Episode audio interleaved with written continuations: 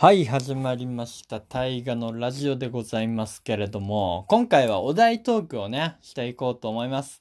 お題はこちらあのー、恋人、あ、ちょっと待って。こ れもう一回、もう一回やります。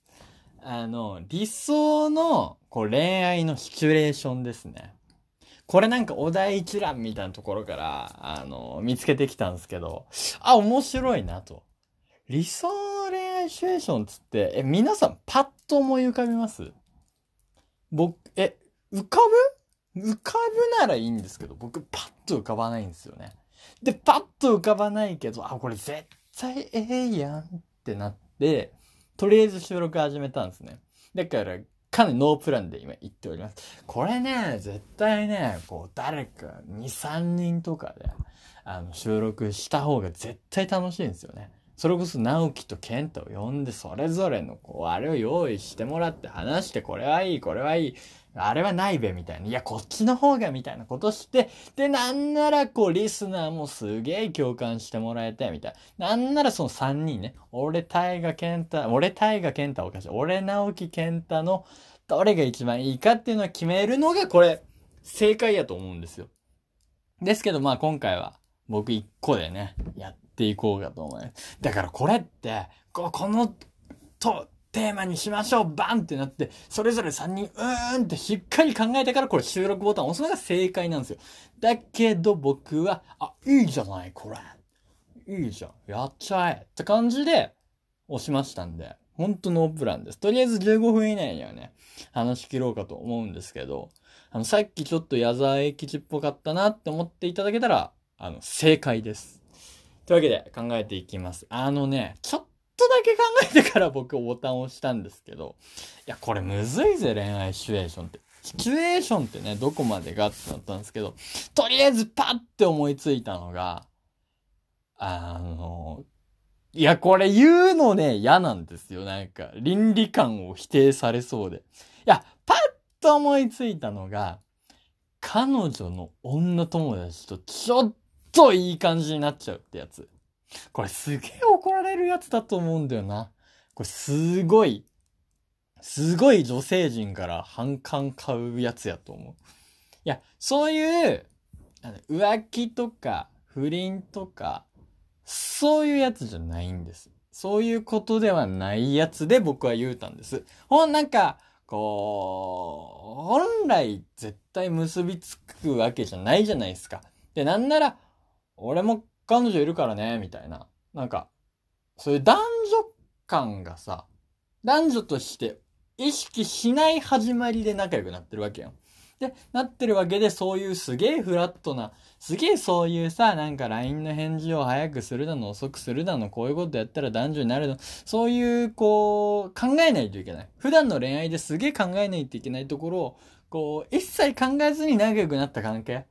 そこと、なんか意外にいい感じになっちゃうっていうのが、すごい憧れありますね。というのも、これはなんかこう、実際リアルであったとかそういうことでは、ほぼなくてですね。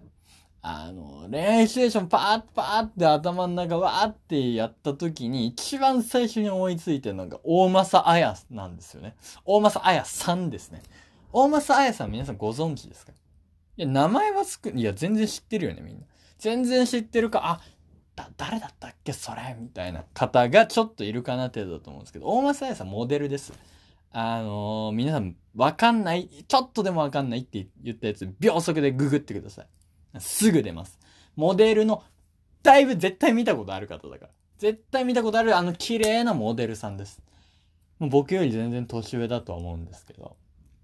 あの人がパーって出てきて、え、なんで大政やねんっていう話だと思うんですけど、ねえ、なんで、まあ、なんで大政やねんっていうのもかなり失礼な話であるんですけれども、なんでガッキーとか、ねえ、あの、今をときめくやつじゃなくて、なんか、ちょっと、なんだろう、斜めから来たのって話だと思うんですけど、あの僕、佐々木希が大変大好きなんですね。もう佐々木希についてはまだ別途ご説明って感じなんですけど、僕、佐々木希中学1年生ぐらいからもう10年以上好きなんですよ。もう十何年ぐらい佐々木希大好きでやっているんですけれども、あれからね、あの、僕が中学、そうです。あのー流行った時です。佐々木希が。あのーあれよ。フィッツ、フィッツの、フィッツのガムの CM やってた頃からね、僕はすごい好きなんですけれども、あれからいろんな、いろんなアイドルだったり、女優だったり出てきましたよ。広瀬すずだったり、有村架純だったり、なんか、能年玲奈だったり、いろいろ出たと思いますけど、僕はそんな中、一切は気をせずに、佐々木希がすっごい好きだったんですよ。ね、もう、察しがいい方はわかるかもしれないんですけど、佐々木希とめちゃくちゃ仲いいのが大政彩さんなんですね。はーい。で、僕、佐々木希のインスタとかもう毎日見るぐらい好きなんですけど、圧倒的に大政彩と映ってるんですよ。すげえ仲いいんですよ。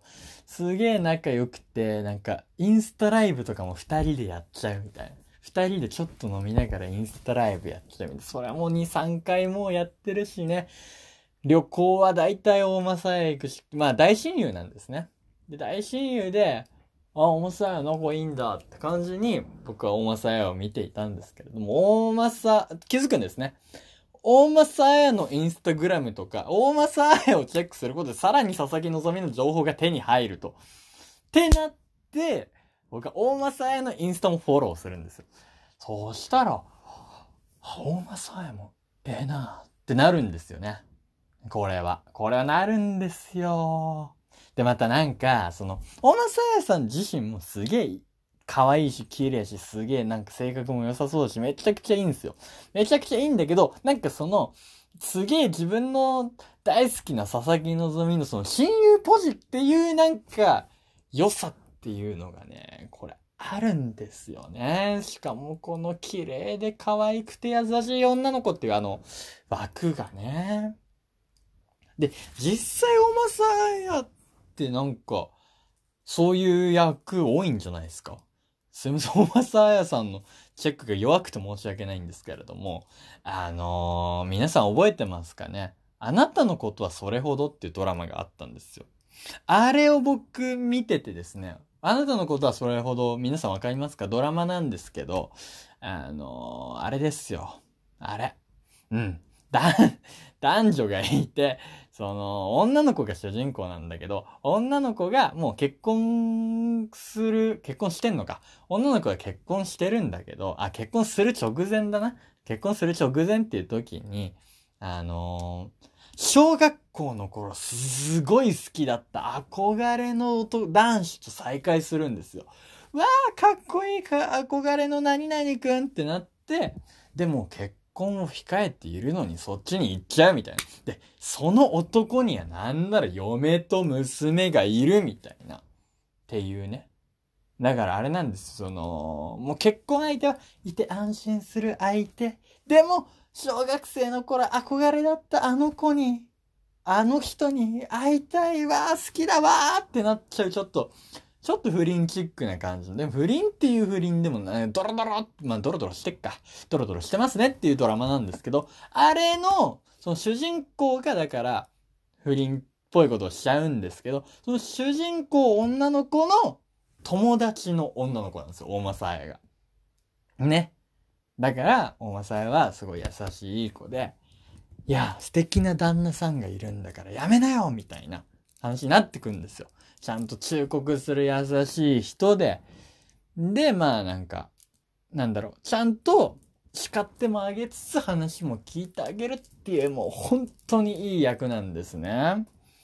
で、もう本当に、そう、叱ってあげるっていうのもまた優しさで、もう本当に一回怒って、もうあんたのことなんて知らないって感じで、ぴしゃりも言ったりとかして、っていうドラマ。まあ普通に面白いドラマなんですけど、そのマサヤがいいんですよっていうか、そのね、主人公の気持ちもまあわからんでもないんですよ。昔の男に会ってこう、わーってなっちゃって。